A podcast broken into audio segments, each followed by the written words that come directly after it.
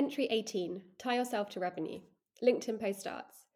A new week and a new month.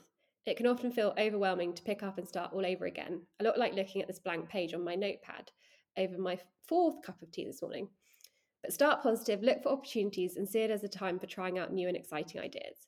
Mondays for my team mean sprint planning, and there is no better Monday than the start of a new month. We will bin a lot today, and we will learn and optimize a lot as well. This blank page is full of opportunity. And it is quite literally a picture of a blank page in my notebook. LinkedIn post ends. I think historically, marketers, myself included, have tried to avoid tying themselves to a revenue target or anything we feel can we can't directly influence for that matter. I guess because if we feel we don't have complete control over it, then why would we sign up to be responsible for it? But when I did take the leap and started setting goals and KPIs against revenue, everything else became a lot easier. Weirdly, the fear of missing target reduced. I felt like suddenly I had more freedom to test out the tactics I'd been dying to try that weren't directly measurable, because as long as they drove the end result, revenue, then that's all that mattered. I think you only get that freedom by signing up to a revenue target. And thankfully, we've been able to hit target for the past well, nearly four years now, proving that all the compounding activities have been have made a massive difference. And during that time, our confidence has grown as well.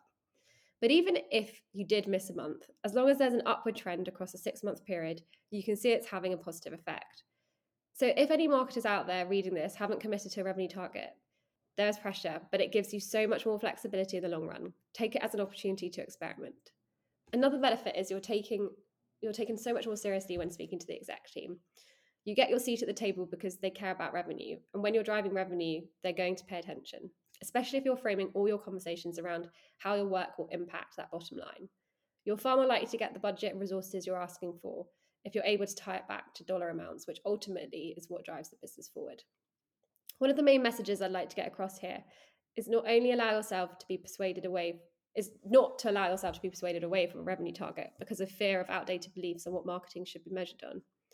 There are so many more doors that it can open for you as a marketing leader, and they really do outweigh the negatives.